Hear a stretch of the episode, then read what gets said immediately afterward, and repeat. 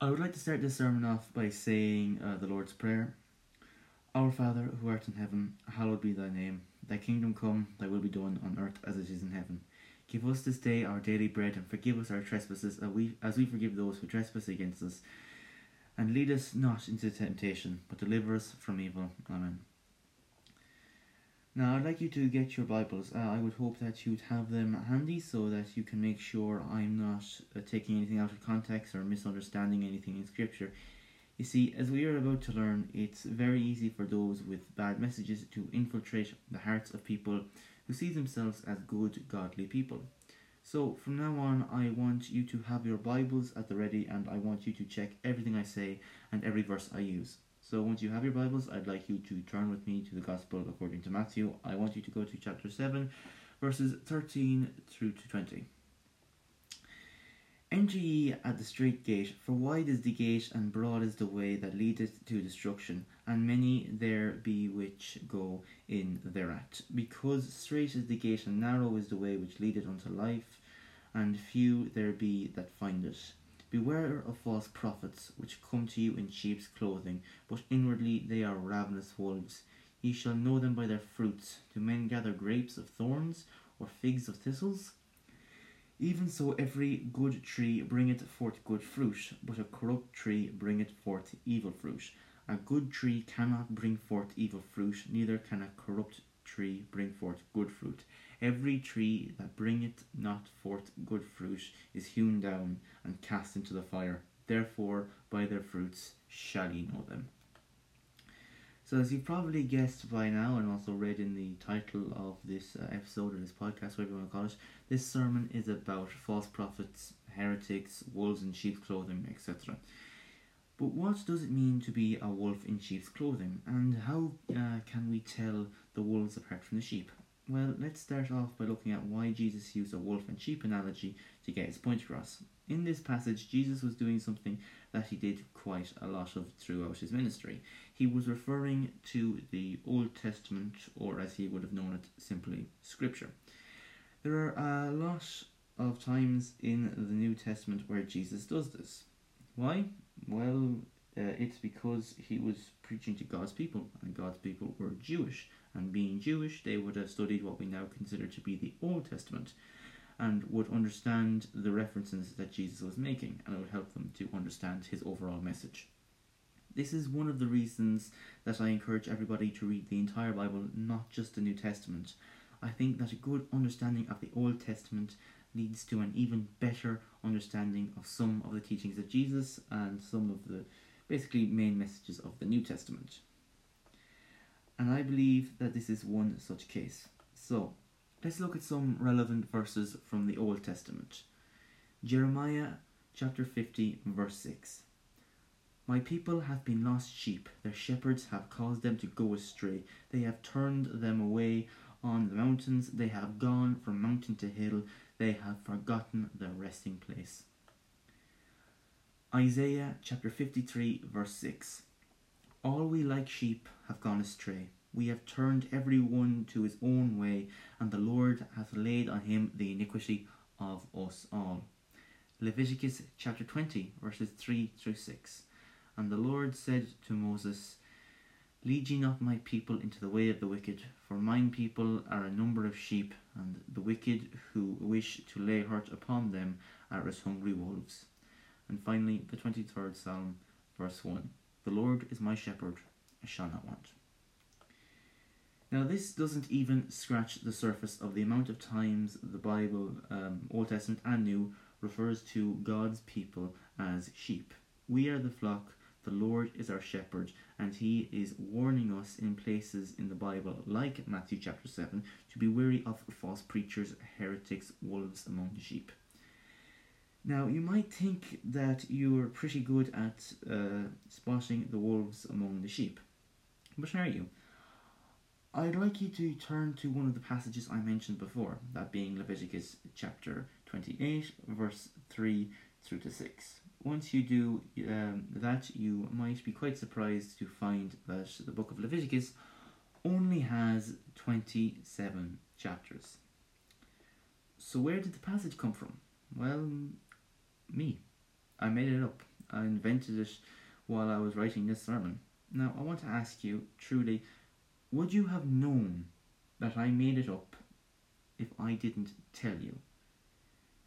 Some people listening uh, to this might already have known either because they just happen to remember that Leviticus only has 27 chapters or because they were doing as I asked at the start of the sermon and checking everything I said. So, why did I lie? Why did I invent this verse?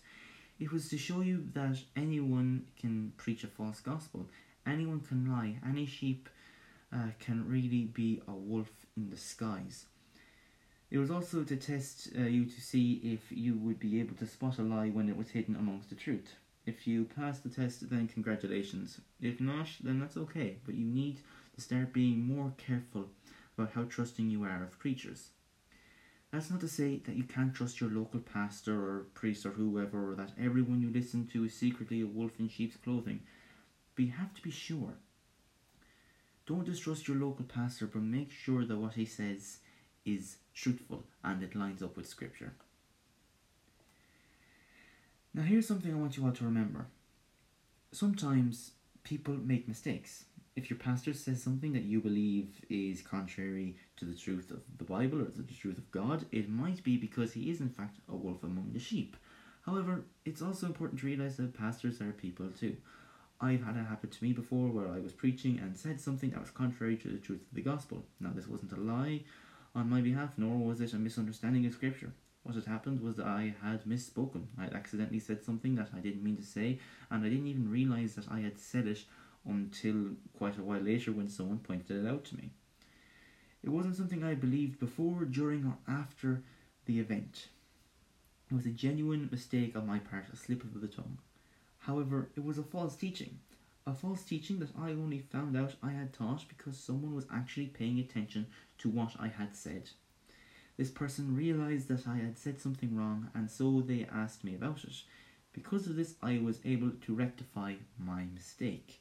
This person didn't call me a false prophet. They didn't call me a heretic. They didn't call me a wolf in sheep's clothing. They just realized that I had said something wrong and wanted to find out the genuine truth of the matter. This is what I urge every one of you to do. If ever your pastor or priest or whoever says something that you believe is contrary to the truth of the gospel and to the truth of God, then bring it to them and give them a chance to explain themselves. But what if they meant what they said? What if they were preaching something that you disagreed with? And what if it was intentional? Well, then you better go and make sure of the truth. Something that people often forget is that they can be wrong, just as anyone else can be. If we see something we disagree with, our pride tells us that it is in fact wrong and that we are right, and we listen to our pride uh, because it's telling us the things that we want to hear rather than the things that we need to hear. It's telling us kind lies rather than harsh truths. But what if you do go and look into what the preacher said and found out that you are in fact right, or at least seem to be right? Well, that doesn't mean the preacher is a false one. It might just mean that they disagree with you. So how can we tell the wolves from the sheep, uh, the wolves in sheep clothing, sorry, apart from those who simply disagree with you? Well, the answer can be found in Matthew's Gospel, chapter seven, verse sixteen. You shall know them by their fruits. Do men gather grapes of thorns or figs of thistles? Do these people bear the fruits of a Christian? To answer that, we must ask another question. What are the fruits of a Christian? Well, one of the most important fruits is love uh, sometimes called charity. So, what is biblical love? Well, the first book of Corinthians, chapter 13, verses 4 to 5, laid out pretty clearly. Charity suffereth long and is kind. Charity envieth not. Charity uh, vaunteth not itself, is not puffed up, does not behave itself unseemly, seeketh not her own, is not easily provoked, thinketh no evil. When seeing if someone is a false prophet or not, you must see do they show these qualities? Do they suffer long, which means are they patient? Are they kind? Are they easily provoked? Are they envious? Here's the thing you can fail to show all of these things or some of these things and still not be a false preacher. How, though? Well, because failing to show these things is called sinning, and we all sin, but we're not all false preachers. At the end of the day, If you want to see who is or isn't a false teacher, you must use both the Bible and guidance from God. If you think someone is a false preacher, don't listen to them.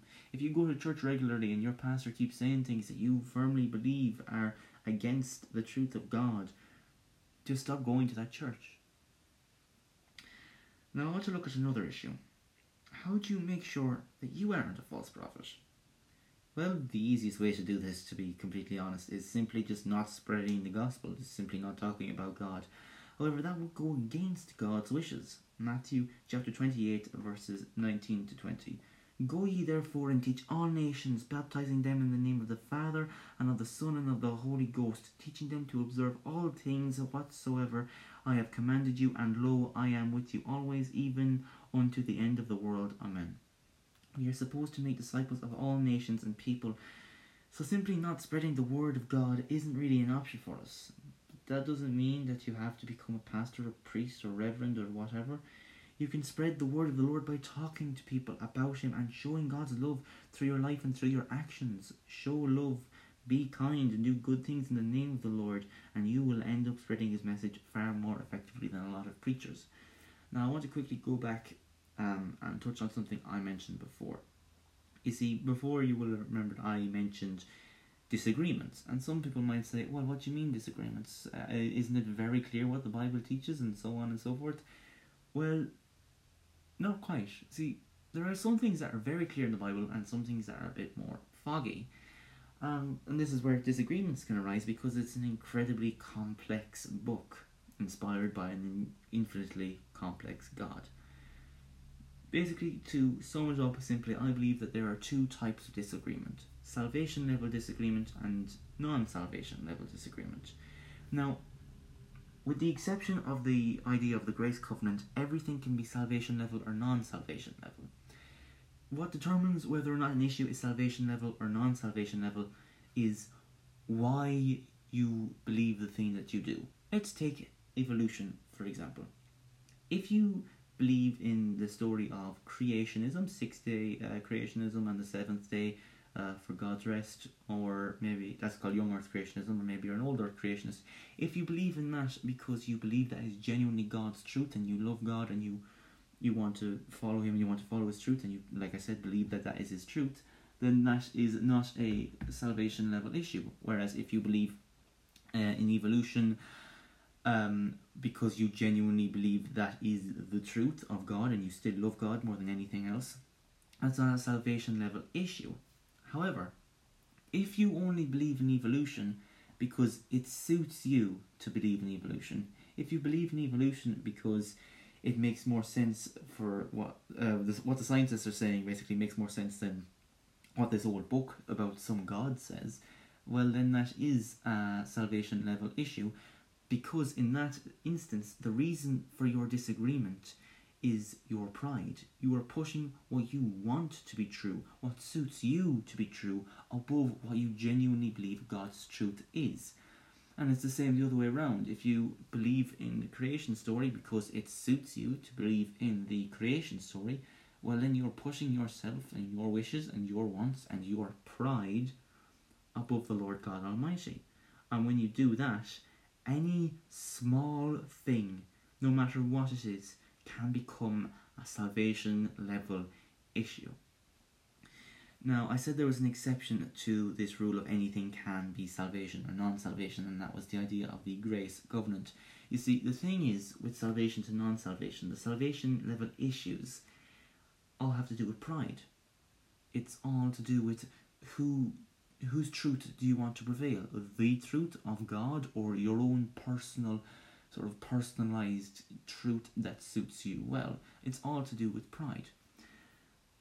This doesn't apply to the grace covenant. The grace covenant is the idea that we are saved by grace through faith in Christ. This cannot be a non salvation level issue, in my opinion.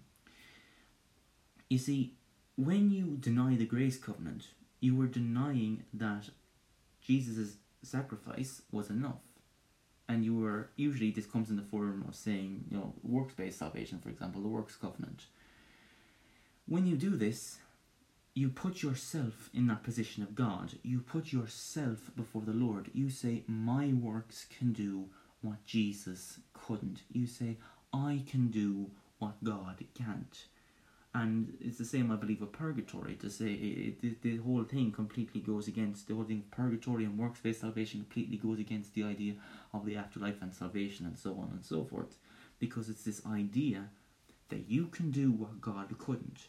Jesus came down on the cross and he died for you, but that wasn't enough for you. You need to do something. Let me tell you, that idea is entirely unbiblical. It goes against every major teaching about salvation that can be found in the New Testament of the Bible. Uh, goes against everything Jesus ever said and did. Jesus would not have died on the cross if there was another way. That's why he did die. There was no other way. The wage of sin is death, and so he died for us. So, like I said, when you take Jesus down off of that cross and try, uh, try to work your way up to heaven instead, that's pride. That's arrogance speaking. You're denying God. You're denying what He did for you. You're denying the grace covenant. You're denying something that, either way, is very clearly spelled out for you. You were uh, saved by grace through faith. And I will quickly defend it by saying, because um, some people will try and point to other verses and say, oh no, see, this says uh, faith alone is dead, uh, you need works and whatever. The way grace through faith works is the grace is God's, the faith is yours. You have faith, and then God has grace, and then He allows you to be saved. That faith, that true saving faith, can never be alone, but it saves you alone. That faith in Christ's sacrifice is your part to play in your own salvation. The works are proof of that.